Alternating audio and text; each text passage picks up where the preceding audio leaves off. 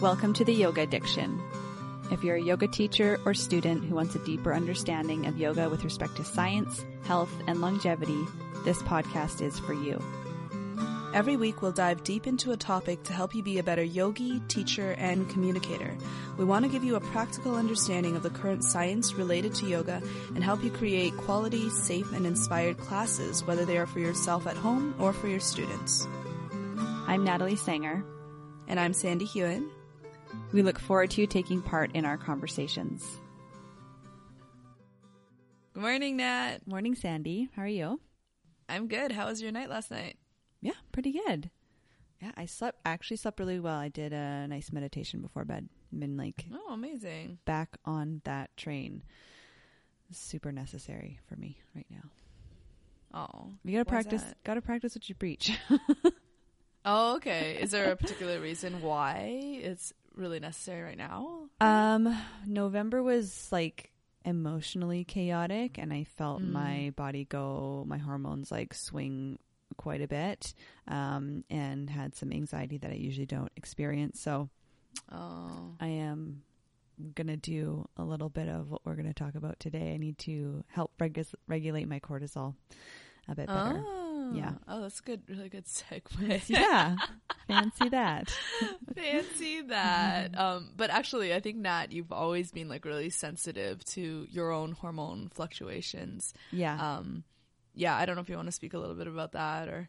yeah. So just so you guys know, we're going to talk about um, yoga and hormones. Well, it's a, the first of several yoga, yoga and hormones podcast episodes, but today we're talking about cortisol regulation. Um, we'll go into a lot of little details about that.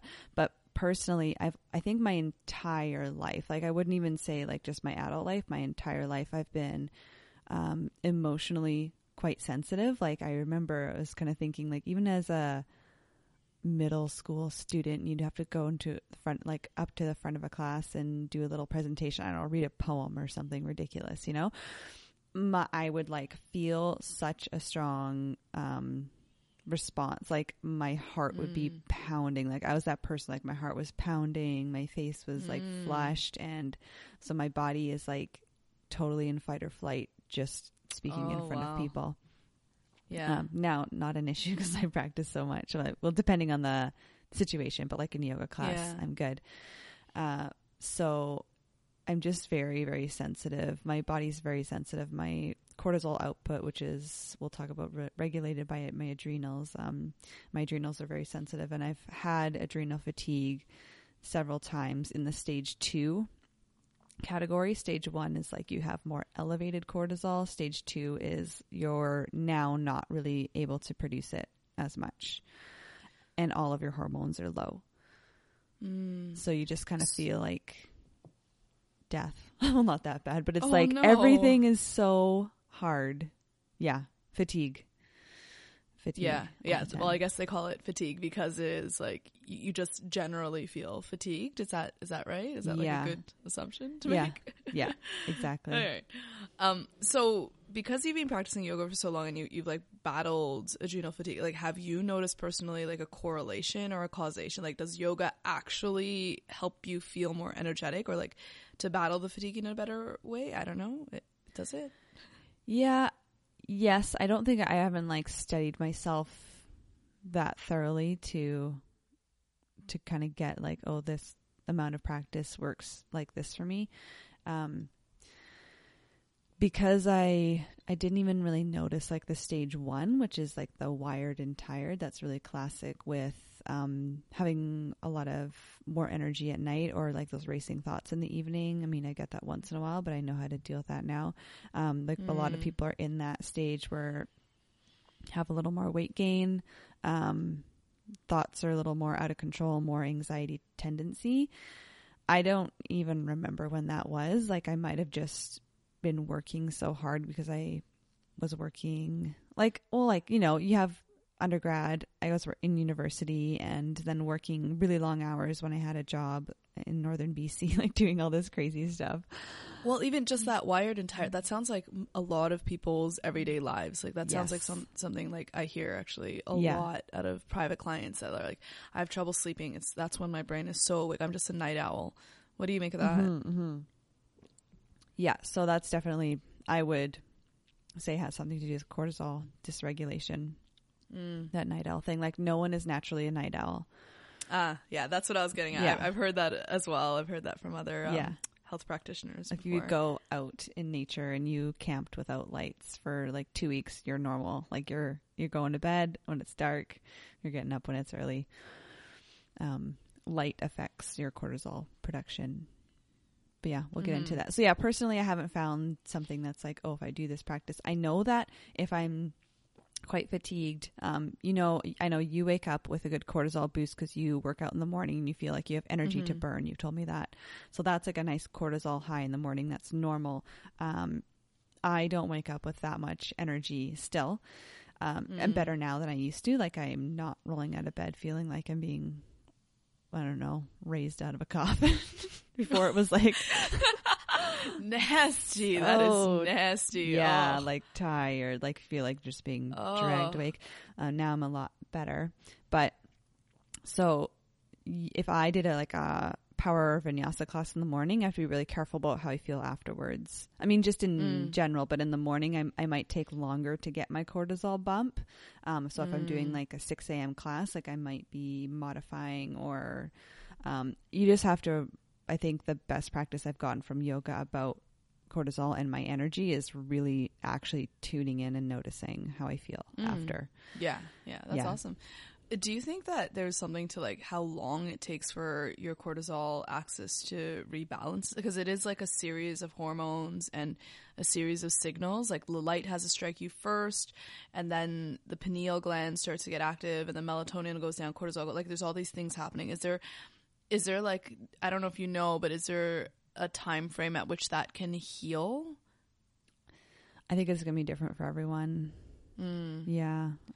I think it, and it, because, and we'll talk about it more, cortisol is constantly being pushed out in, yeah, you have to deal with your stress. So, like, it, it responds to stress. So, it depends how much mental stress you have, how much physical stress. I mean, mental stress is the main one. Just we work, that's mental Mm. stress. Um, you have kids, that's mental stress. Like, you're not necessarily lo- hauling things around your house all the time. Yeah. Physical stress, Yeah. it's all mental. Yeah. Um, what you eat affects your cortisol. Cortisol. We'll talk about sugar and blood sugar, glucose. Uh, So Mhm. it's so dependent on so many, so many variables. It's really like individual. Yeah. So what? Okay. Let's why go. don't you give us like a, a quick overview? Like, what is like? I think you've pointed to a number of things already. So, what is it exactly? Yeah. So cortisol, it's a hormone. Um, as we've said, um, and we we often think of hormones like the sex hormones, right? Progesterone, estrogen, testosterone. So Yeah. cortisol is also a hormone, um, and it's your body's. It's called your body's main stress hormone. So what I think of it this way, like, and people always say cort like you go on the internet and cort- cortisol gets such a bad rap, but you do you do need it to be produced to deal with all the stress. So we don't want to get uh, cortisol totally gone and out of the way.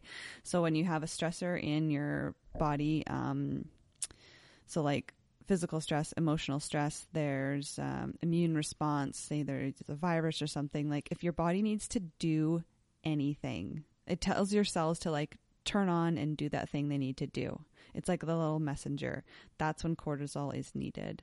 So we're constantly taking in information and we're constantly, you know, you're like, I don't know, on the bus and like around people and getting sick. Cortisol is just like spurting out in little bursts to deal with stuff. It's like, okay, these cells need to do this. Like this pathway needs to be activated. Cortisol just like turns everything on.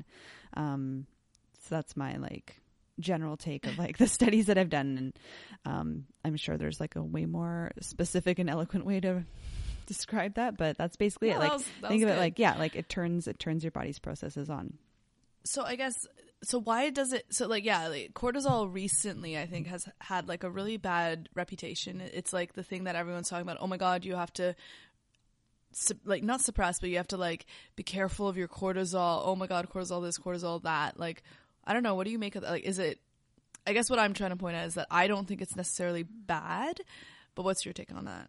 Yeah, no, I'd agree. I'd agree with that. Like I went through a stage where, um, because I didn't know as much about it, I just knew like high cortisol is not great for several reasons. But so you go on the internet and you're like, how do I reduce my cortisol? And like you come up with all the things you're supposed to eat and all the things you're supposed to do and all the things you're supposed to not do.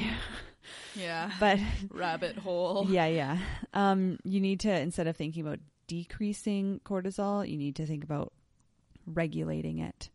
Um, so it needs to be present at the appropriate time and it needs to be lower at the appropriate time. So you don't want it present all the time and high. You don't want it low all the time. Mhm. So it's this regulation. And that's, um, I think, a helpful way to for most people to think about it. Yeah, and I, I remember. So I, I used to get like skin rashes as a kid, and um, cortisone cream. So cortisol in a format that is Mm. like yeah, as a cream. Like that. Those are. Um, Right. um, and actually, I, I actually do take like a nasal spray to help me with my allergies so that I can breathe better. Because I guess it vasodilates. Um, but cortisol has a number of like therapeutic aspects as well. So it's not necessarily bad. It, it is bad in the long term if it's consistently high and it, it fucks up your sleep wake cycle and it makes you, like you said, like the whole adrenal fatigue stuff.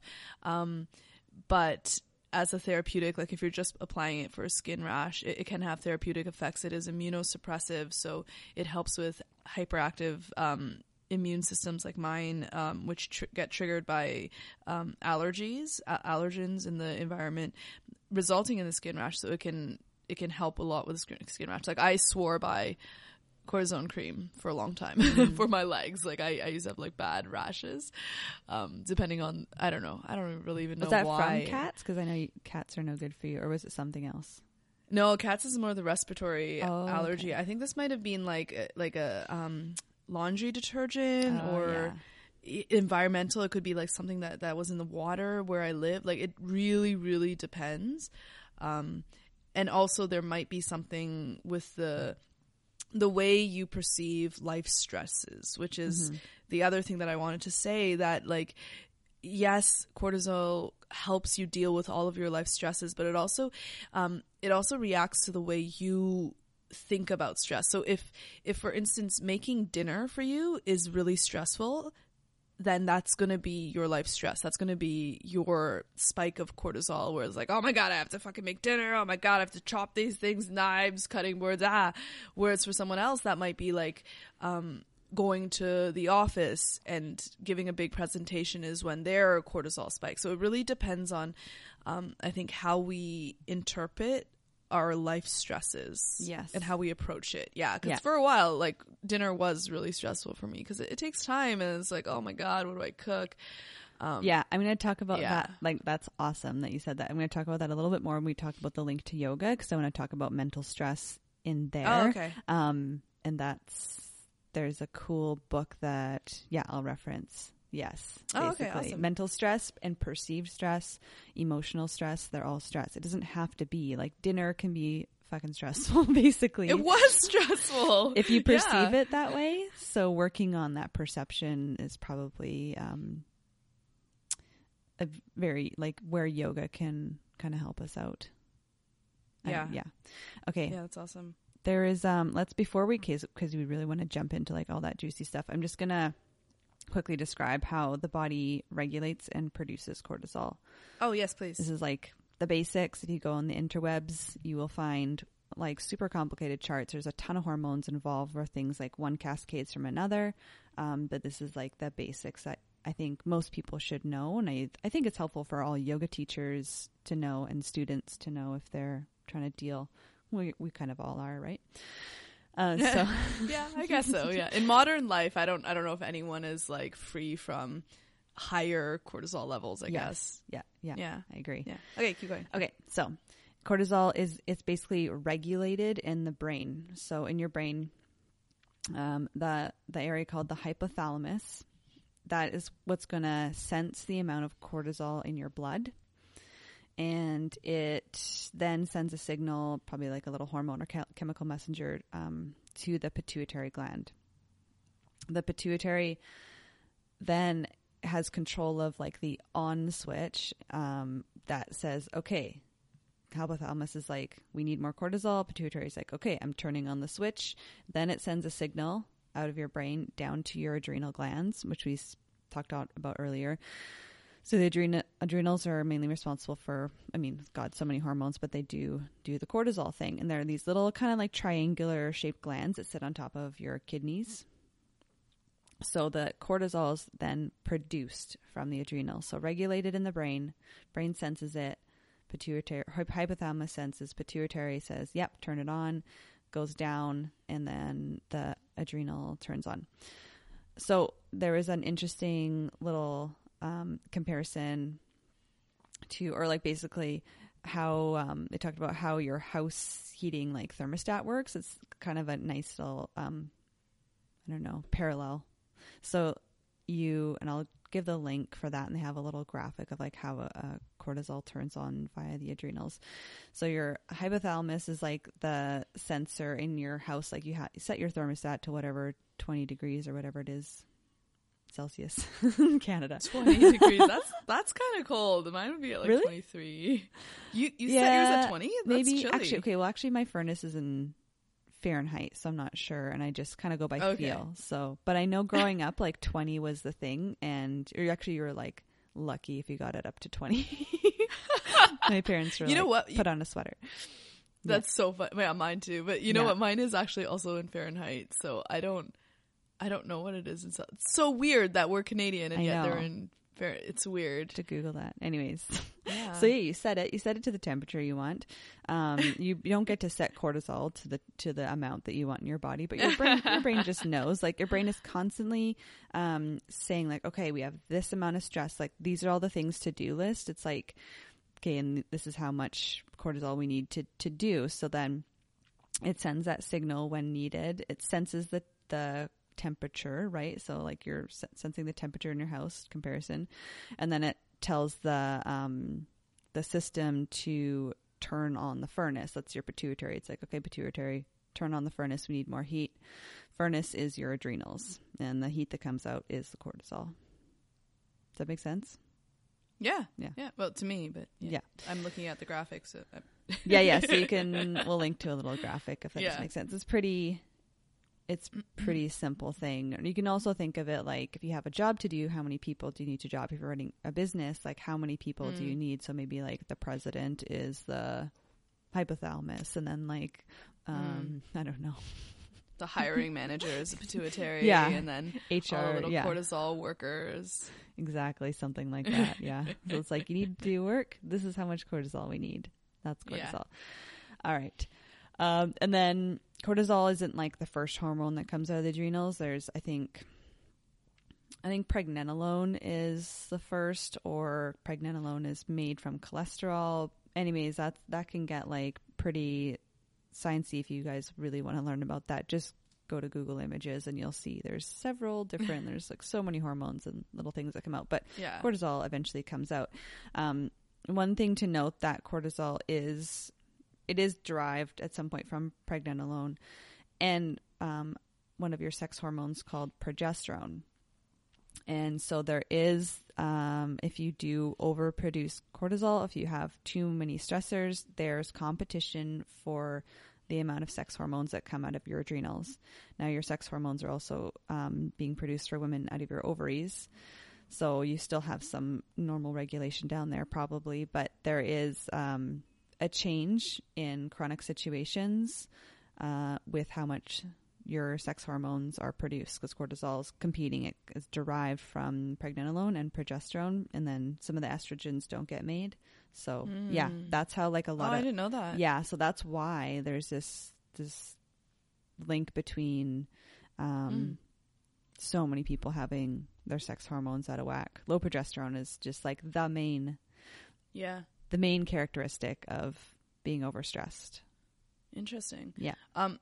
So this brings me back to like my um first year anatomy courses way back when, and I just remember thinking like studying all this that you know when I got to the nervous system I'm like okay the nervous system is the most complicated thing ever, um and then I got to the endocrine system and I'm like okay fine hormones, this will be this will be great compared to the nervous system because the nervous system, like if you, uh, I don't know how, like honestly, chiropractors that know exactly where every nerve root Mm, yeah. exits and what it interfaces, like that is crazy. There's so many. Um, but then I, I got to the endocrine system and I'm like, holy mother of Jesus God, this is so much more complicated. Um, and and the way I saw it was that basically the endocrine system is like overlaid on top of your nervous system. Mm-hmm. So the hydro, uh, hypothalamus, pituitary, and all the other glands that they stimulate, um, those are in your brain. Those are nervous system controlled in in some ways, and then and then it's endocrine. Then it's um, like a cascade coming down of hormones after that Exactly. Um, yeah. and it's yeah and it's it's pretty it's pretty it's a pretty like intricate web of what affects what so Yes. i don't know if you you guys wanted to google some of those things but it's it's pretty um it's pretty intense like even some like neurological things can affect the way the endocrine system works because it starts in the brain. So anyway, that's just something yeah, it's something to think about that the nervous system and the endocrine system are inextricably linked there. Yeah. So this is like a perfect kind of summary of how um so many people don't like believe in the effects of yoga and meditation. I mean there's there's so many ways to regulate cortisol. We're obviously talking about it from the meditation and yoga perspective. Um, you know, you Google anything and then there's like yoga can all do do all of this stuff for you, but there's no references and that's super frustrating. But just looking from this perspective, which if you if you wanted to go on PubMed or like anything and find you'd find thousands and thousands of articles about the nervous system and cortisol and your hormones just to start with. Um, exactly what you said. Like you have mental stimulus, mental stress. That's going to tell like a physical part of your brain to do something, excrete hormones, tell the tell your adrenal glands what to do.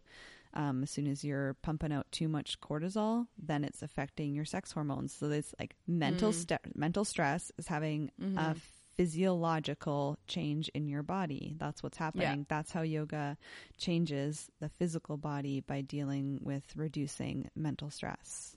Just like the Yeah. very most broad way to put it. Yeah, so let, let's talk about. Can you talk a little bit about like so the two?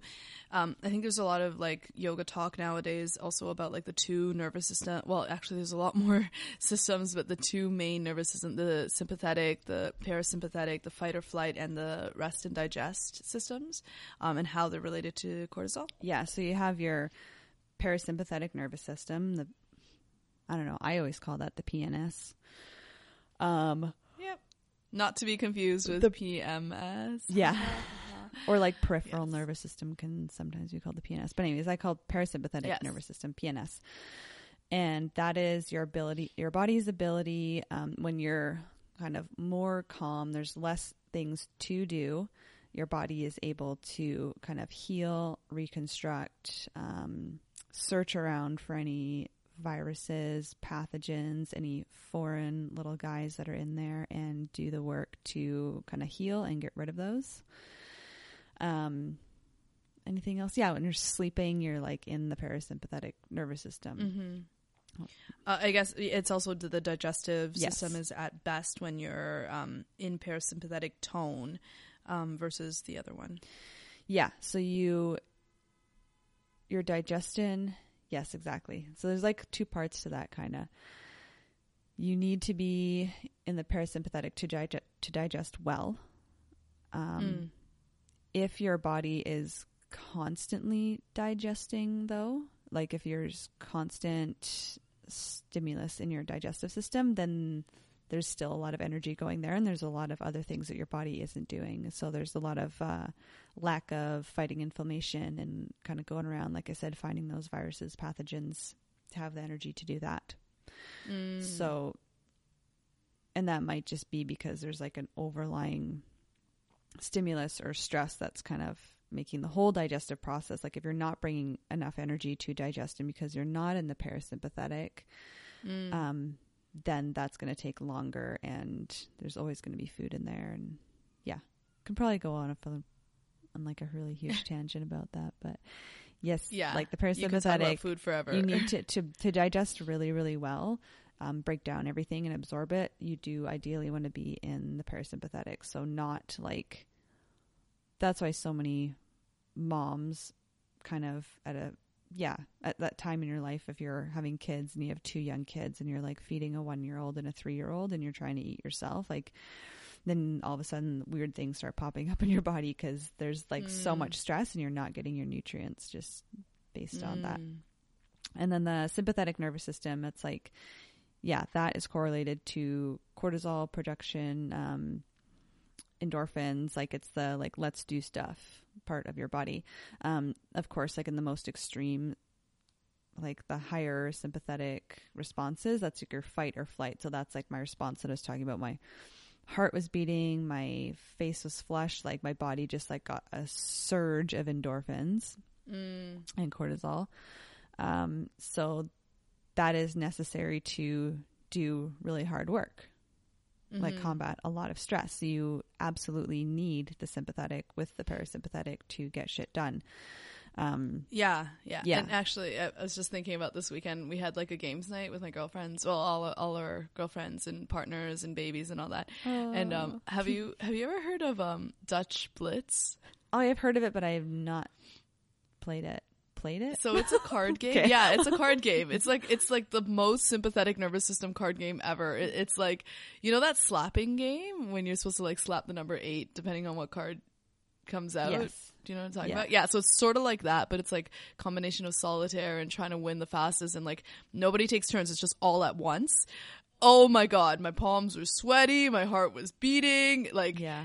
Yeah. yeah, yeah, all the blood flow to like the upper extremity, the brain, and like you know, like you're you're like restless there. You're just like trying to get your cards out anyway. So, but but it wasn't like I think with that my story there is is my point is is that it's not um that was like a game, right? It was still an enjoyable experience. So the sympathetic nervous system is not necessarily bad. Like you do need it to play those games. Like pro athletes need to be in sympathetic nervous system tone in order to achieve the things they achieve, throw the ball really far, kick the ball really far, all those things, score the goal, win the game, whatever the things they do. I'm not a sports person. um, but anyway, uh, so yeah, like like sympathetic nervous system is not necessarily bad, and neither is parasympathetic. Um, and I think what we need to get out there for people to understand is that um, there can be these are not just on and off switches. There are levels to them. There's like a we call it like a tone to that nervous system. How much activity is in that nervous system, and it, it, can be leveled, and it's a non-linear kind of relationship in some ways. Um, Whereas like the, the like the higher parasympathetic tone you get doesn't necessarily mean that you're healthier, and the lower sympathetic tone you get doesn't necessarily mean you're healthier. Um, they just sort of have to interplay depending on time of day, depending on the the task at hand, whatever it is you're doing. Um, and your overall health goals, right? Whatever your body wants to achieve at that moment. Um, so yeah, there, there, it's it's much more nuanced than on and off. Absolutely. Yeah. So yeah, don't try and like turn one on, turn the other off all the time just because it's a total like regulation and that mindfulness component that we practice in yoga is essential for um really getting at the heart of it, I think, because feeling Mm. what feeling what you feel like, noticing your thoughts, like really the basics of the shit that we do, like uh, Mm-hmm. notice how you feel. Just notice. Like don't even try and make yourself change. Mm-hmm. Just notice like okay, I cannot stop thinking about this one thing. yeah, Journal that shit out. Like yeah. that's really helpful tool. Um guided meditation if you're I'll talk more about that like guided versus unguided if your brain's just going crazy. Um Oh, I think I know what you're getting at. Yeah, yeah. Like you just like fall into that cycle if it's unguided. yes. Yeah. Oh. So I'm just going to touch real quickly on like the main things that cortisol does. Like I talked about it, it's just doing stuff for your body, right? Um, But the, then there's so many things, but like very broadly speaking, cortisol is responsible for how your body uses your food. So it helps to um, manage your blood sugar. So it's it's going to be coming on and off when you're eating, um, specifically in between meals it when you have lower blood sugar, which is a good thing, it kind of tells the liver to use a little bit more um, glycogen, which is, is like your stored sugar. And then it helps to manage inflammation. So again, it's turned on and off. Turned on when you have a little bit of inflammation in your body. Um, spurts out some cortisol to deal with that. Do the doers do the thing. Regulates blood pressure. yeah. Uh, and it is one of the main two hormones that controls your sleep wake cycle. So melatonin being the one that starts to get higher, like raises at night, and that makes us sleepy. And then melatonin comes down. When melatonin comes down in the morning, cortisol goes up and helps wake mm-hmm. us up, mm-hmm. give us that energy to do the things we need to do in the morning. And then cortisol mm-hmm. slowly comes down throughout the day. So it's a nice little like wave there between the two of them, opposite waves. Um, yeah, I think those are like the main things. There's tons of other things it does, but like when you when you're talking about cortisol, those are the main things like blood sugar, inflammation, mm-hmm. uh, blood pressure, um, the sleep wake cycle. Yeah. yeah. And I guess like talking about all the other aspects of cortisol, it, it does point us to like the whole body health. Like, though we are yoga teachers, if you do see clients one on one, I mean, it is it is kind of interesting to be able to be like, okay, what time do you wake up? Do you wake up rested? Do you wake up energetic? Because um, that might be a, pointing towards sort of a um, irregular cortisol um, regulation, which we know a lot of people have, like the supposed night owls, right? Mm-hmm. So when someone comes to you like, oh, I'm just a night owl, it's just the way I am. Um, it might be good to like start to recommend things like decrease your screen time at night. Um, how about like a nice hot cup of tea instead of some alcohol at night?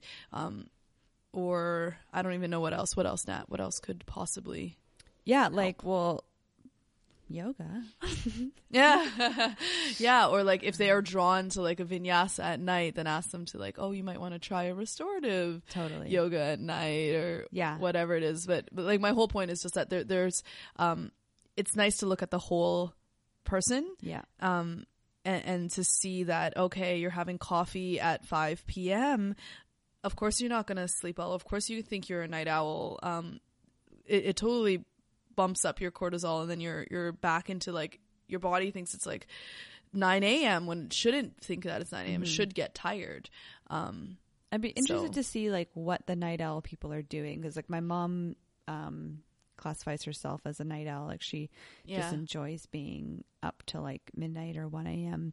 Oh my um, gosh. I know. I'm like 10, 10 p.m. Like down.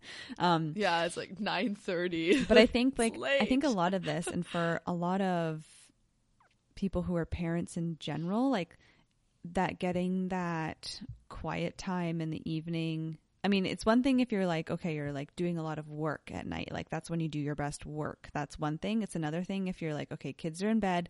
I've done all the laundry. Mm. I clean the kitchen. I know what I'm making for meals tomorrow um, like I know what I'm on my things to do list, or like you're kind of working that stuff out, and then like now I can sit down and either like read a book or Netflix or whatever.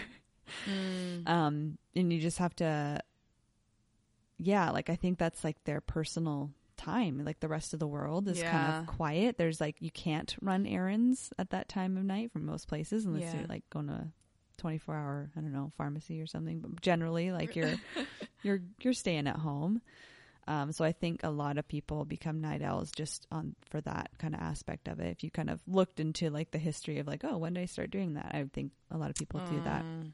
or even yeah. like if you don't have kids if you just like have a stressful day job like like you need that maybe that nighttime calm but yeah are you doing yourself good by being awake or yeah is it better just yeah. to go to bed? And like if you have that book, like my mom would always read and then like read way too late that she couldn't stop. Oh. like just well, it put be, down yeah, the book. Yeah. You have to like, or it's like the wrong type of book to be reading, right? You should be reading like I don't know scientific journals. That shit's gonna put you to sleep, girl. That's true, but your brain uses so like your brain uses um, glucose here. Where do I have? I have a little thing written down here. Let me just find it. Oh yeah. So it can be too stimulating. I find for myself to read that stuff at night. Oh. I'm- oh, really? Yeah, yeah. If it's like super, I have to read, and I need to get away from some of my books that are too interesting on the stuff that you you and I work on.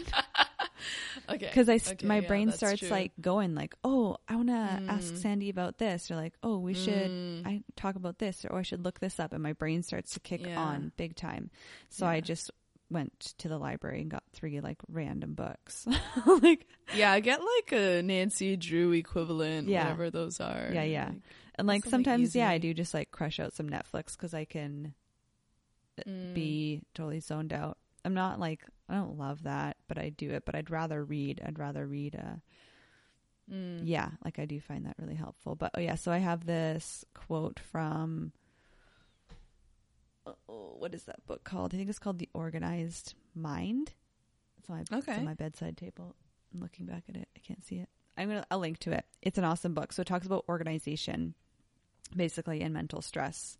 Um, and I'm only like a quarter of the way through, so I'm sure it talks about other things. so I'll link to it. Mm. So far, I love it. It's like it makes so much. Aw. It makes so much sense. Like the Yeah. um, talking about like the clutter of your house and just like the amount Yeah. of the amount of stressors, the amount of anything that kind of turns us on stimulus, like how your brain organizes. Anyways, so this little quote that I wrote down. So neurons are living cells with the metabolism.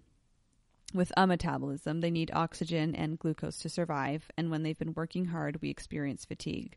So, again, like we've talked about, you don't need to be lifting things to have this fatigue, to have Mhm. cortisol dysregulation. Like it's Yeah. 99% Yeah, I think mental. like that yeah, that that actually points to the the idea of worry. Like worry is so much mental fatigue yes. without lifting a finger. Yeah. And then it goes on. Every status update you read on Facebook, every tweet or text message you get from a friend is competing for resources in your brain with important things like whether you should put your savings in stocks or bonds, where you left your passport, how to best reconcile the close friend you just had an argument with. So Mhm. it's like there's all these little things like the finer details that we probably don't think are stress, but if you Yeah. um yeah, your brain is constantly going like thing to thing to thing to thing to thing and then like yeah, you Yeah. look up on Instagram or Facebook or Twitter or whatever and there's more shit Yeah. or I'm like reading a book at night that's very stimulating like this book. I'm like, Mm. "Oh my god, I'm thinking of all the things." And then I can't it's like my brain, you're u- Yeah. it's you're using glucose like your body's Yeah. Telling and if you don't have food in your system then your body's pumping out a bit more cortisol to get that um, from your liver so your cortisol is Well, going up yeah. at night Yeah, and this is one of those like quotes where um, it makes me think of like Steve Jobs is, you know how he always wore his uniform of like the black um, turtleneck. mm-hmm. Yeah, and, and one of the reasons he said that he did that was because he wants to save his neurons, he wants to save his energy, his mental energy for other things. Um, and I love that. Like I, I, I have a pretty simple wardrobe of yoga pants, yoga clothes, two pairs of sneakers, nice yeah that's basically that's basically it. Winter jacket, non winter jacket, um, and that's basically it. Um, and I actually I really enjoy that because it, it takes out the deci- decision making, and then my brain is left for other things. Like, okay, those are the pants I'm wearing. Decide and be done with it. It Yeah. is what I is what I've been like really liking nowadays. I really like practicing that. It, it just allows your brain to have energy for so much more um, during the day, and of course, at the end of the day, it's to to like yeah knock down those decisions so you don't have to waste any more glucose, any more energy reserves on on a silly decision like what to watch on Netflix. Just put something on. yeah Doesn't matter. what to eat just like give yourself Yeah, vegetables and a little bit of protein of some sort. Just does not like i love cooking good food but i save it for my dinners and i probably save like the better more i don't know flavorful intricate meals for later in the week. Just because like Huh. during the week i'm like say kate we're gonna have sweet potato and i don't know a salad and salmon. And maybe that sounds like complex to some people but we're just gonna eat that for two nights and then another thing i'm gonna make a big dish we're gonna make a big dish of something and eat that for Mm. two more nights friday Do you do all the cooking? uh no actually i don't but for uh, it depends like for a while eric was super busy with work so there was like a almost two months month stretch it seemed like where i Oh. mostly did it and that was very taxing Brutal. Yeah, that's My- so brutal. also in november when my cortisol was fucked so yeah. yes, yeah Oh. So just make things You gotta, more like, simple. yeah. Like yeah, less choices. You and I, ha- Yeah. and I go by like Yeah. the B minus. Like just B minus it, man. Yeah. yeah. Yeah, it's so hard. It, it can be very challenging sometimes. Like Paul, my my partner, he has he's celiac and he has certain like digestive issues. So we really try to cook really like you know like I'm I'm concerned with making really good meals with like good spices like ginger, turmeric, like those healing spices. Um, but yeah, like that that is like a, a definite mental stress. I mentioned it before. It's because it takes time. Cooking takes time. Chopping fucking takes time. Grating carrots takes so much time. Um, it really does. Even though you know it's going to be so much better for the like long term health. yeah. Like sometimes I'm just like, no, we just have to go out and eat Chipotle. I can't. oh yeah, there's a there's yeah, there's trade offs. There's trade offs. Yeah, there is. But anyway, Like the anyway. yeah, don't there's like a whole yeah, we could go forever like the amount of time and energy you put into making a really really healthy meal versus Mm. the stress that caused like that you endured to create that meal. Yeah. I'm so glad you also find like meal prep stressful Oh, yeah, like, yeah. it's been on my mind. Yeah, and like I don't eat gluten either, so I'm yeah, that's right. You don't. making more meals. Like if you're not having a sandwich or something quick for lunch, like you're making a meal, you're having leftovers, or you're cooking, or it's a lot more involved. It's a lot more chopping. Yeah. yeah, there, there's a lot more chopping, and that just eh, I don't know. 100%. It's, it's okay. Okay, so I think we're pretty much through the basics of the cortisol there. Um, just looking through our notes. Let's get the yoga. Yeah. yogs. Let's talk more about yoga and mm-hmm. and cortisol. Have you noticed anything like with your practice? Um, notice like been able to? I think maybe a little bit when you started practicing. Like I'm doing this practice and like oh, it's actually making me not feel that great. Or have you ever had that? Or I'm going to practice this at this time of day because I just feel be- feels better. So the only things I really, really notice, um, I don't think yoga does it that much for me. Um, is like the nighttime workouts. So I, I don't usually do yoga in the nighttime. I, I usually try to like do physical activities during the day. Um, but last week we did like a evening workout, like at a gym, um, a group fitness class, which had like weightlifting, cardio, and I was so awake afterwards. Like my mind was ready. It was like my best brain. Like I, was, I felt creative. I felt like I could read and absorb and retain information. Um, you know, things were going on in my brain. I think that's just probably like the yeah the cortisol, the good effects of um, sympathetic nervous system, endorphins, all that good stuff. Um, and that was just too late at night for me. Like it was harder to fall asleep. Yeah. Um, but I know that I know that about myself, so I tried not to do like vigorous things in the evening, um, and and try to limit that to like the daytime when when there's sunlight out. I don't know. I from my past of like starting yoga, I don't think it's made such a big difference in my like energy or sleep wake cycle. For me, energy is like almost a hundred dependent on hundred percent dependent on food. Um, like I was telling you before, I was a vegetarian for three years, and by the end of the third year, I was really, really fatigued. Like I would teach a yoga class, I'd have to come home, lay on the couch, take a nap. Like I couldn't do a double, and if I'd had to do a double, it was like even worse. I just felt so tired. Um, my iron was way down low to I think eleven on whatever scale they had. Um, I recently checked it. I'm up to 41. So yay, yay. Yeah, you're getting there. Iron. Yeah, I'm getting there. Um, but iron just takes a long time. It takes, it took me three years to deplete it. It took me like another two years to get it up to 41. And I don't know what, what would be a good healthy number for me. Like 41, even 11 was within normal range, but I didn't feel normal. Yeah, that's you know? BS. That's not normal. If you look at Yeah. blood tests, Yeah. like, do you guys have LifeLabs there? Yeah, yeah, yeah. yeah. Like, well, I think it's like a Canadian thing. Um, even on the blood test, I think under 15 is anemic. It says that. Like, What? 11's not normal. Oh. No. Oh, okay. Under. well, that doctor told me it's like within range. Oh, I don't, I it's don't like you're not dead, but no, 11 is terrible. Yay! Yeah. yeah. Like, Eleven was really bad. Eleven's like bad, and I was eating eggs. Yeah, yeah, yeah. You need um, like in the 40s is like you're even on the range that the Life Lab has on their little reports. It's like potentially anemic or like potentially oh iron. Oh my gosh, potentially or potentially iron deficiency. Yeah, like a hundred. Still, So we're talking about holy cow. ferritin. Like you want to be a hundred. Yeah, ferritin. I, I, but I eat meat now. That's so. You know, it just goes to show, like bodies just they're so weird. Yeah. Like freaking come on, man. Just absorb the iron I'm giving you. I'm eating spinach like almost every day. I eat tons of green vegetables. What the hell, Oh, I know. man? I- Sucks. I eat like meticulously well. Um, it's ridiculous. But yeah, like a stress Yeah. stress might be a component of that, of your body's ability to digest and absorb those things properly. Yeah, yeah, it could be. But yeah, I think that just goes to the point of like our bodies are so different. Like for me, wake sleep wake cycle is only disturbed by like travel, like travel that involves time differences. Yeah. And even then it's not so bad. Like when I went to visit Nat in Vancouver, it's a 3-hour difference and it wasn't so bad. Um when I go to Asia, it is it is pretty bad now that I'm older.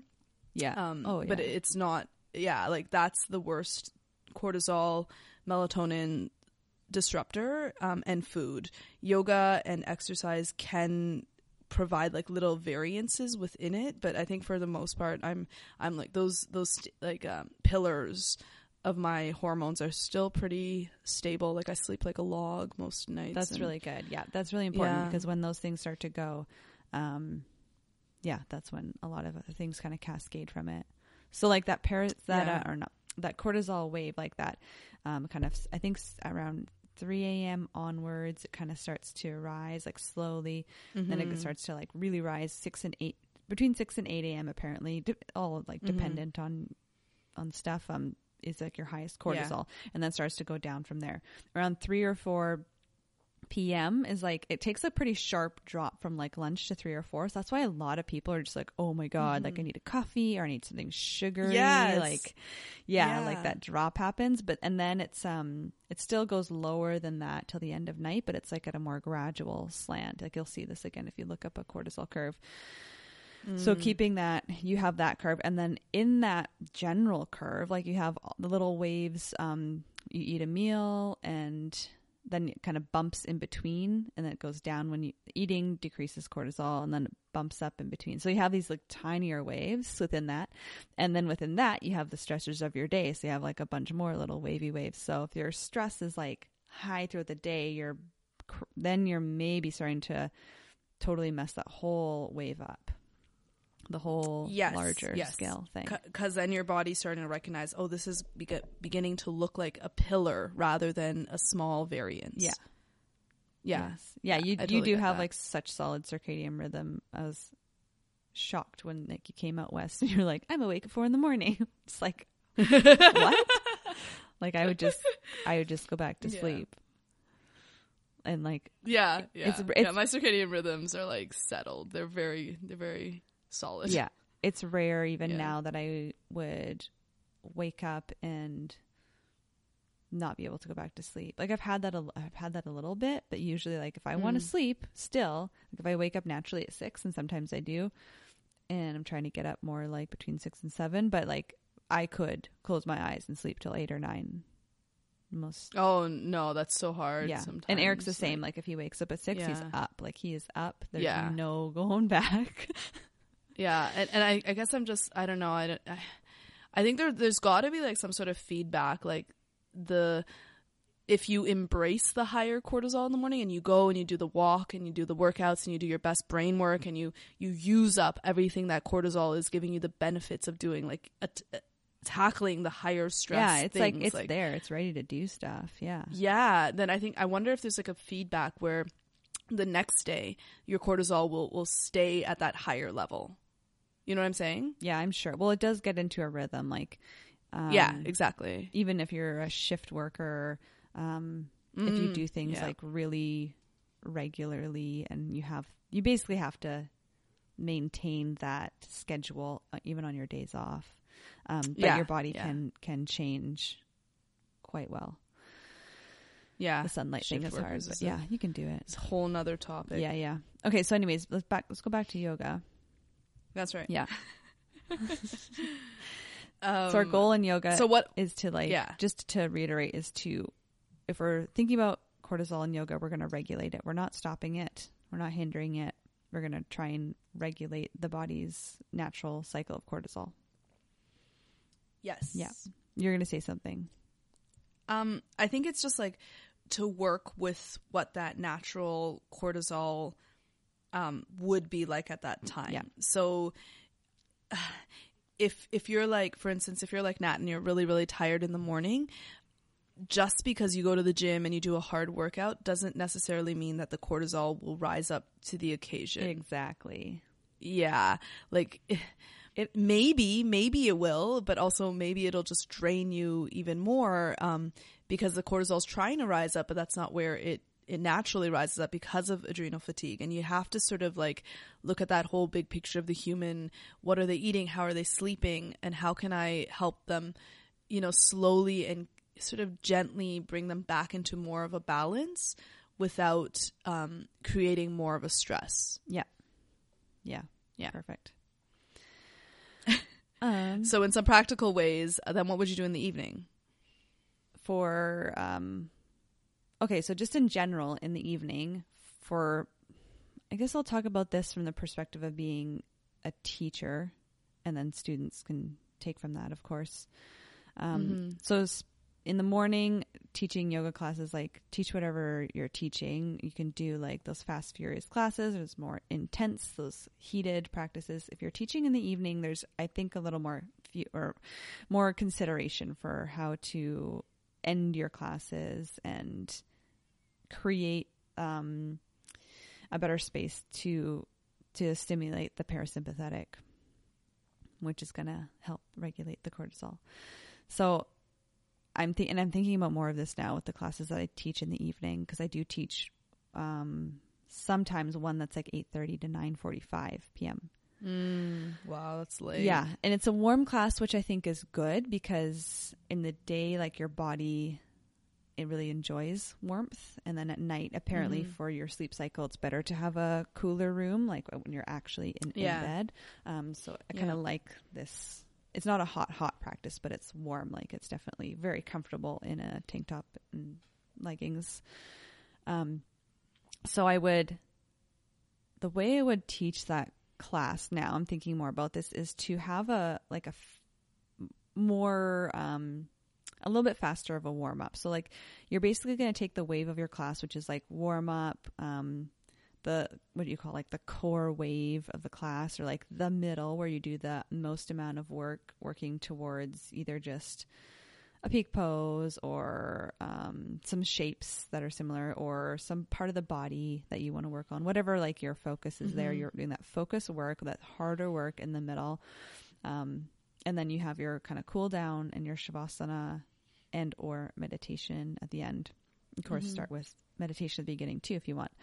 Um, but you might so that that's one consideration. If you're wanting to put a meditation there maybe shorter at the beginning so maybe just like a pretty quick centering and then try and get through that warm up a bit more. So maybe working with some things that are more like full bodied instead of because like sometimes I'll start on the ground and like we'll do some supine stretches. Like if I know I'm gonna do something with some big inner thigh openers like Supta Padangusthasana or sorry Supta Padangusthasana work type stuff Yep, and it's like one it's um a bit slower and it's pretty cooling, right? Like it's you're getting a Mhm. little you're starting to get produce a little bit of heat in the body, but not a ton. So maybe working just with like your basic sun salves right off sun salutations right off the bat, like whole body Mhm. movement. Um it's not super stressful, but you're getting all the muscles kind of working together. You might just like any kind of anything that's like a more involved and maybe a little bit more movement based. You don't have to be moving super rapidly. You could probably still do this in a hatha class. So we're talking like hatha and vinyasa, I guess, right now in this, um, the more active forms. Getting to that work a little bit quicker and then giving probably a good five minutes more on the cool down. Like cool down can be quick. If you're doing a one hour class, that's sometimes like seven minutes, I'd say. Mhm. Yeah. So maybe giving 12 minutes. So Yeah. you're, you're going to have to significantly change your class if you're doing a one hour. Like this, the five minutes really does matter. And then Shavasana, like a solid five to seven minutes, maybe um, optional meditation for the last part of it, or you could do meditation instead. But just really noticing that you need to get your students like down and out of like that more doing active part of the class and give them more time to give them the opportunity to switch into the parasympathetic, which is going to tell your cortisol, like, okay, we're not doing anymore. we're slowing down. You don't need to be produced. And then hopefully they can go home and sleep. Yeah, yeah, absolutely. It doesn't feel like a vigorous workout that keeps them awake. Yeah. Um, yeah, totally. Uh, would you? So, do you practice like that at night, or do you not practice at night? I don't practice very often at night. Mm. Like, not a practice where you're standing at all. If I'm practicing Okay, at night, like I might go to a yin or at home, Yeah. I'm doing my at home. And it's like more like, I mean, it's yoga, but it's more like stretching. Yeah. And I actually now that I'm thinking about like I I used to teach what like 8:45 to 9:45 like core yoga, more intense that kind of thing and I I didn't I I don't think I knew enough to give the longer cool downs and more time for like restoration and rest.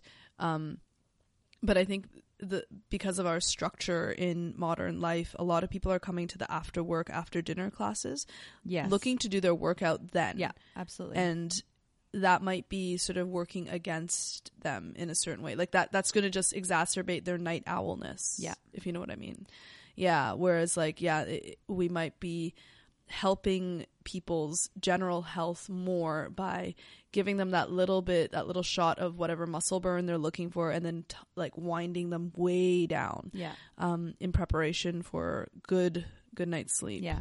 And I think like you'll end up with all the same components there in the same amounts. You're just going to like instead of um taking like going into it a bit more slowly, you're just going to pop that onto into the cool down.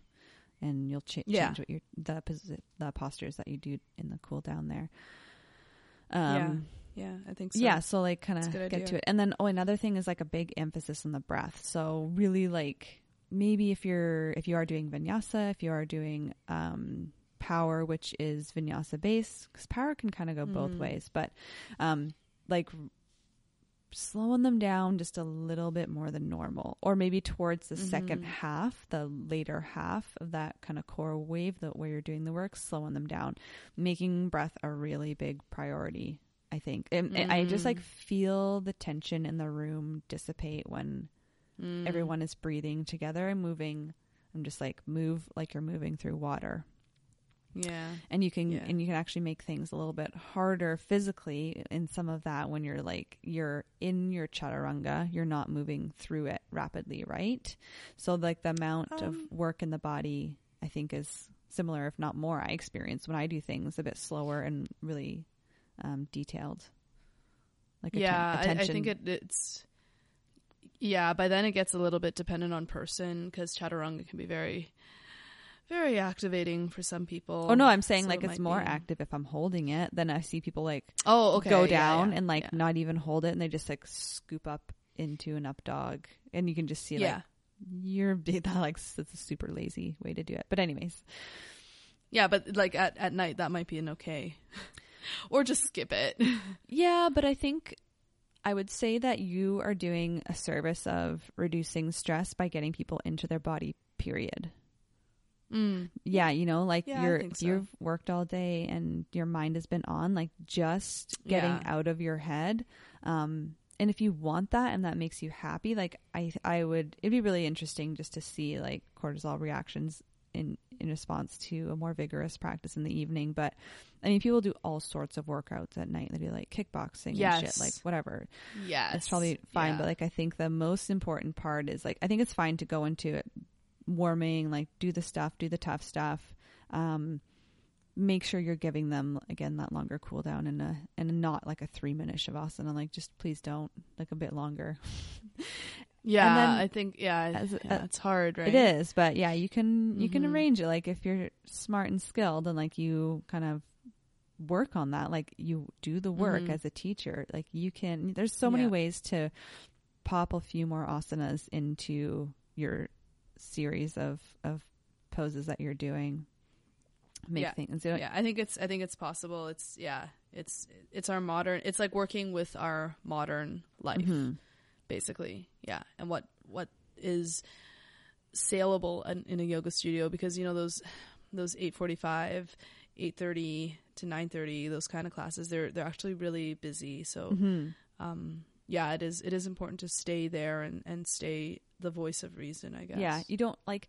I would say as a teacher, it's so easy to worry about every person, and um, you know, like you see someone with like a knee thing, and then like sometimes you go, you know, they always come to your class, and then you stop actually doing certain postures because you know they Mm. can't do it. I mean, I mean, everyone is supposed to modify, and it doesn't really matter if everyone does everything. That's yoga, but yeah. but so like to not get too um stuck on like oh my god i'm gonna fuck up their cortisol um just like change the wave of your class That's what, like exactly what I'm thinking Yeah, right yeah. now. Like, oh shit, oh shit, no vinyasas, nobody, nobody do a no no no like you could i think doing it is fine and giving them a chance to come down off of that is is what you need to Mm. concentrate on and then people have to be um really mindful about their energy and you might just maybe just check in with them at the beginning and you talk about that Mm, Like- maybe, yeah. Because if you're a person who's exhausted halfway through that class, like you probably shouldn't be. You should probably doing half a class,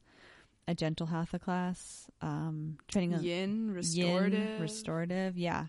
And it's really, really hard for someone who wants to work out to hear that. But I mean, that's just yes, that's just their journey, man. Like you can't, yeah. you, you can't. If you're gonna go, if you're gonna be that concerned about everyone, you might as well go home with everyone and watch everything they eat and tell them to turn TV off. you know? well, technology is getting there. What with the like Amazon Alexa and all those Google Home things. Yeah. It'd be cool. Like Google, measure my cortisol. Oh my god, You are low. That- Go to bed. that'd be cool. I mean, I don't. I That'd don't want Alexa cool. to do it, but I could have a little something in my body telling me what my cortisol is doing all the time. I mean, they have it for insulin. Do they have it for cortisol also, or no? They have like the, like people have the I don't think continuous so. um, insulin pumps. insulin pumps and blood glucose monitors. But anyways, Yeah. So we'll do a, what we'll do is Yeah, like let's do a little YouTube video on just those key points, so some so you guys can look at it like how to structure your um, class for an evening Yeah. with with Yeah, like sure. with that um, mindset of just doing the best you can for cortisol regulation. So we'll link to that in the show notes Mhm. here. Yeah, and Nat, do you have any like references or or um, good websites for adrenal fatigue for people out there? No, I mean, oh, there's so much. Like you can get books on it. The one, Yeah.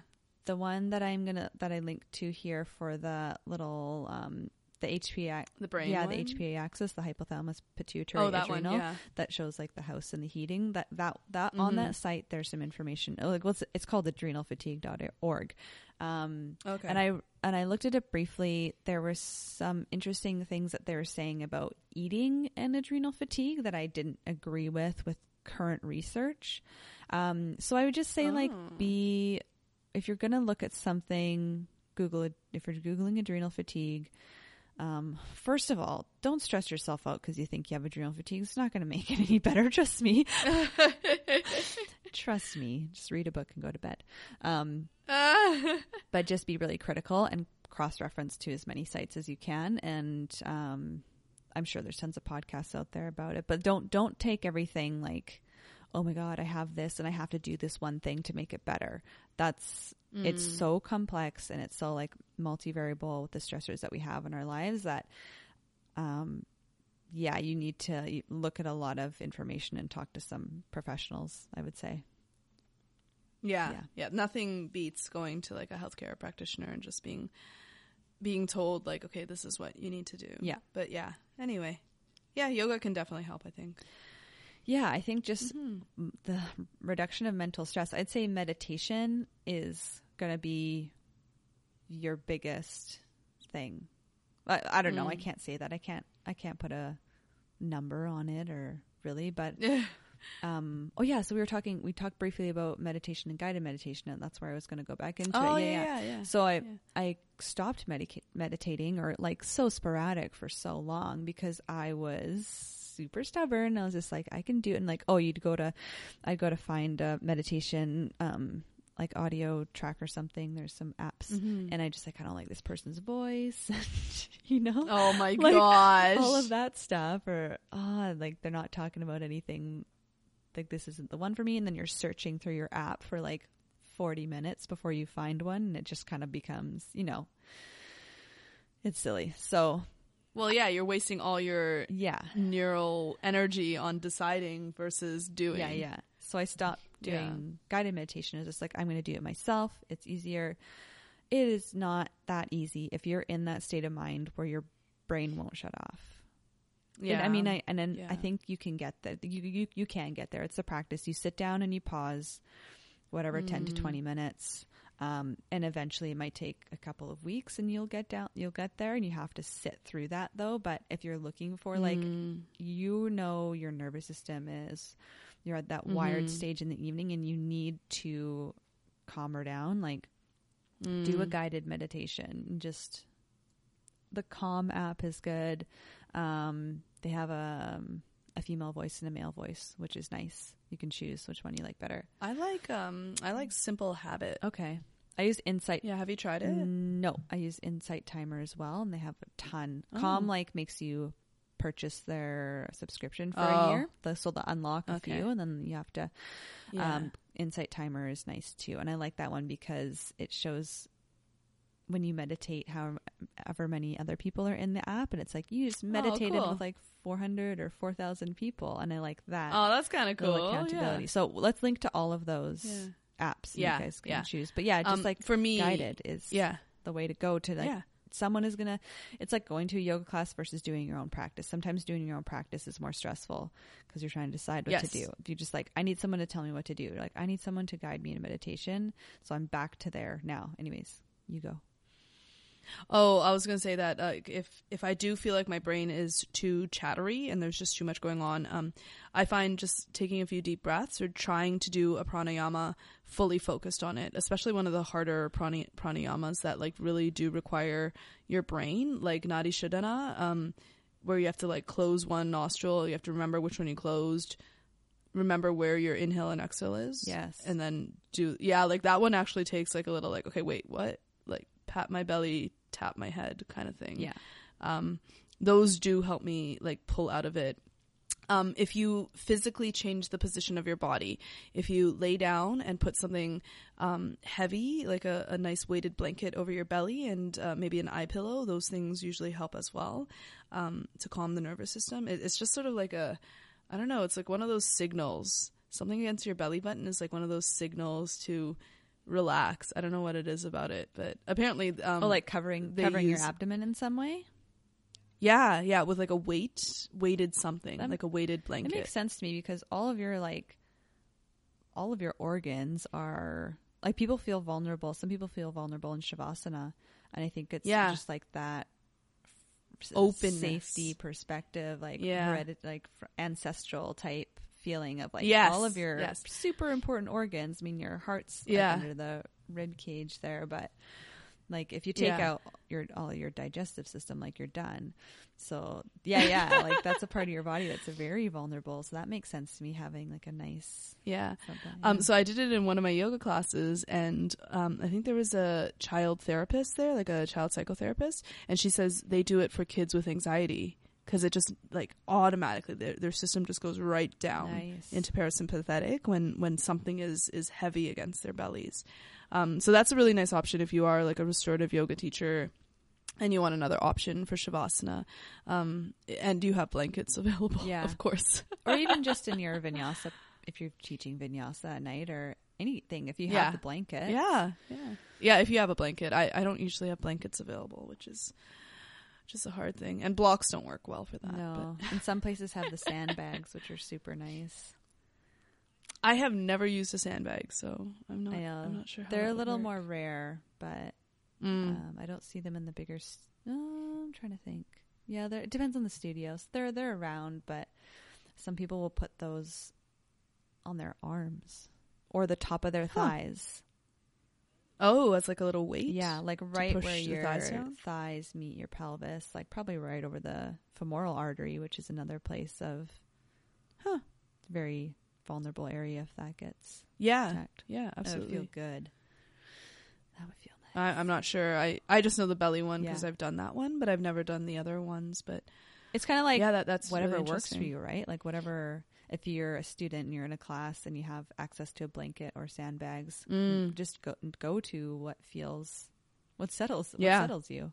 There's no Yeah, what settles really, the like, nervous system, right yeah. way in this stuff. Yeah, I agree. Yeah. Yeah. Yeah. And I think that's all I wanted to touch on about cortisol. Oh, there's a couple studies. Did you get any? Did you get anything out of some of the studies you were look, trying to look up? Um, yeah, I did a, a few like scientific searches. There, I mean, there are there are some studies that like go to show that yeah, yoga can be very um, helpful for cortisol levels um, in depression, in cancer treatment, um, in in uh, I think they did one on nurses and just stress levels generally in nurses. Oh, PTSD was another one. Um, uh, nurses with PTSD, um, stuff like that. But uh, I think the the main thing they're telling us is stuff that, as a yoga practitioner, um, you sort of already know that like breathing calms you down, doing postures slowly and mindfully calms you down, um, and basically everything we already talked about. Yeah. like those studies, it didn't it didn't give me any new information. Right. But maybe we can. Yeah. Are those accessible? Do you need to have a specific? Um, Yeah, you do. Login? Unfortunately, mm, Yeah, so these ones are not publicly um, like viewable. You can see their abstracts, but the abstracts will just say everything that um, that we've already sort of covered. That that you already sort of as a yoga practitioner, you already know. Like PTSD can be um, mediated. It can't be taken away, but mediated with some mindfulness exercises. Um, breast cancer patients, you know, also showed improved mindset and um, stress and cortisol um, markers, better better markers for that um, with mindfulness training. Um, yeah, all of that stuff. Like all the metabolic conditions can be aided with um, mindfulness and uh, stress relief um, interventions, um, and and that that just goes back to our whole point about like cortisol is a metabolic hormone, right? It it it impacts the way you use energy in your body. mm-hmm. So if there's a dysfunction in the way you use energy in your body, there is a possibility that affecting cortisol with the stuff that we've already talked about, blanket on belly, try to work with your day night rhythms, all of that stuff might have might be helpful Yeah. for those metabolic conditions. Yeah. Yeah. Yeah. So one thing I don't think I touched on was well, I made it briefly that cortisol is an um, immunosuppressive hormone. So it Yes. it reduces inflammation. Um, just to like kind of tie into like the breast cancer one a little bit. So it's kind of released, and I talked about this before, like in short spurts to redu- reduce Mm. the inflammation. Inflammation, so it's not constantly on. Like it sees something in the body, oh, there needs to be reduced inflammation over there, spurts out a little bit. But when it gets chronically elevated, your body becomes less um, sensitive to it being present. So your body stops Mhm. paying attention to, oh, cortisol's there. That means I got to reduce this inflammation. So if it's constantly elevated, you are not efficiently reducing the inflammation any longer. Does that make sense? It kind of didn't make sense to me at first, but it's like, yeah, you become des- your body becomes desensitized to the amount of cortisol that's present. Yes, but uh, and also that that it's immunosuppressive for like a reason. For instance, like if you're running away from a, a tiger but you have a gash on your leg, you still need to run. So Yeah. cortisol will help you run because it won't immobilize your leg. However, for you to actually heal that leg, cortisol needs to go down, inflammation needs to go up Yes. so that the white blood cells and all the other scaffolding proteins and everything can rebuild the leg that you hurt. Um, Yeah. so it just goes back to that whole cyclical thing, right? Like if you're not able to be responsive in your cortisol and, and as well as your um, sensitivity to cortisol, then none of those reactions are going to work properly. You're not going to, you know, you might have low level inflammation because you're no longer responsive to cortisol. So you're not even going to be able to run away from the tiger. Yeah. That's So cortisol hasn't done its job in that way. And then because cortisol's still up when you're trying to heal um, that leg injury, um, it's still immunosuppressive. So your inflammation doesn't go up enough in order for the white blood cells to charge in and, and to take charge of healing. So it, it's sort of like, I don't know, the double edged sword thingy. Like you need some, not too much, Not always. Yeah. Sometimes. So if your like mental stress is kicking cortisol on all the time, um, Yes. it's reducing inflammation, but you're not healing. Like you need inf- No. you need inflammation to heal. Yes. straight up. So Yeah. then your body is in a state of dis-ease. Like the healing can be like, I don't know, like healing an acne scar or it can be like healing um, inflammation in your gut. And then you're not Mm. digesting properly and assimilating nutrients and that then has a cascading effect on so like inflammation people think of like pain and superficial a lot but like there's so much that goes on in the gut Yes. response to Yeah. inflammation that if that isn't able to heal properly, then you're in big trouble down the line. Yeah, it's um, it decreases the body's lymphocytes, so the white blood cells that help fight off infection. So higher cortisol, lower white blood cell count, less less Mm. ability to fight off infection. So again, you want Mhm. that cortisol to come down and then go up when it needs to. It's like Yeah. okay, Yeah. your body's had the inflammation, it's doing most of the healing, and then the cortisol kicks on and reduces the inflammation because you're like your body's saying like your blood goes to that area to to heal it, right? And you're like, okay, we're good there. That stuff Yeah. got there. Now we're gonna reduce the inflammation, and things will kind of go about their way. Yeah. Yeah. Yeah. exactly. Yeah. I mean, it's it's a really like big topic that we tried to tackle. Yeah. So hopefully you guys aren't like super confused. Um, but it it is one of those things that's really important to understand that it's like a it's a really valuable hormone and it's a really valuable like sympathetic nervous system is very valuable to have. We need to have it. Um, so I guess uh, like the main big picture is like don't villainize any of this. Like don't don't say that this is like the the worst thing that you can do to your body and that you know you're in it all day so you got to relax, fucking relax. Everybody relax. Um like that's not necessarily to serve the person long term. Exactly. Like the just get, going back to like probably the first teacher training you did and I did. There's maybe even my second one so many trainings you do. Like there's all these things that they say yoga can do for you and they're not explained scientifically and a lot of that stuff has to Yeah. do with the nervous system and more directly like yes you do talk about the nervous system at least we did in mine not too technically but parasympathetic sympathetic but this is like one Mhm. of the pathways the regulation of cortisol which you, you can now see the direct link to physiological changes and how Yeah. mental stress goes and becomes a, has a physiological difference in your body how Yeah. certain more restorative or relaxing practices breath-based practices meditation practices slower movement practices can actually change you on a physical level through the regulation Yeah. of cortisol and that looks like a lot of Yeah. different things for different people you definitely have to understand that and it takes mindfulness to feel the effects of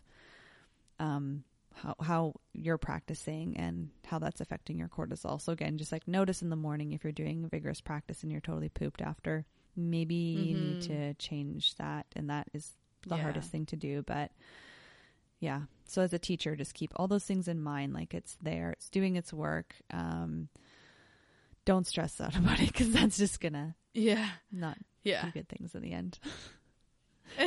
yeah, it should be like something that gives you power. Like you have a little bit, you can talk a bit more um, specifically Yeah, to to how yoga affects the body physically and mentally.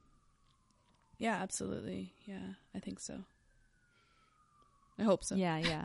Oh, and uh, one more thing. Like I talked bri- briefly about journaling. Like if you are going to bed with that racing Mm. mind, and if you've tried meditation and it's not doing it, like if, if you just have those days where like something happens and your brain is like crazy, Mm. um a lot of people recommend journaling like i've never journaled that much but like i will at least write down a super specific things to do list for my next day even if i don't do it like i'm just like Mm. brain dumping if it's something really emotional that you're going over and over and over and like reenacting or kind of thinking about like Mm. so obsessively then journaling is probably very valuable for you at that time like just to get it out of your head and get to bed Yeah. Yeah. Yeah, it's hard because sometimes journaling can like spiral you into yeah i would say so maybe maybe not. No, it's pretty personal. Yeah. Like maybe just a guided meditation is what, but like d- I Yeah, would say like yeah. take action on like instead of lying there because I've done it before. Where it's Mm. like I should get up and write this down, and then all of a sudden it's one in the morning. Like, well, that No.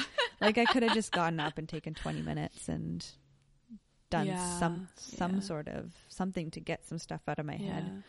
So Yeah. Yeah. I think that's helpful. Anyway. Okay. yeah, hopefully that's helpful. All right, we talked for a long time today. I know, we did. Good It was a- job. I Um thought that was going to go way by yeah. like super quick. No, there's a lot to say. there is so much to say about yeah so thank you guys for like hanging in and listening to this one i hope you had some useful takeaways um, students and teachers and we really appreciate you just joining us in, in on this conversation yeah, if you have any other experiences with cortisol, like we said, it's so individualized, it's so um, specific and unique that you know, like we'd love to hear it. We'll definitely respond to emails and yeah comments. well our Yeah. link for our email will be in the show notes below and um, Mhm. yeah if you guys have any questions around that at all give us uh give us an email and we'll try and tackle it on future podcasts and we'll kind of um, spin off and talk about some other hormones now that we've kind of laid the groundwork cortisol is one of the the main ones to start with Yeah, absolutely. All right, guys, have a great one and talk to you soon.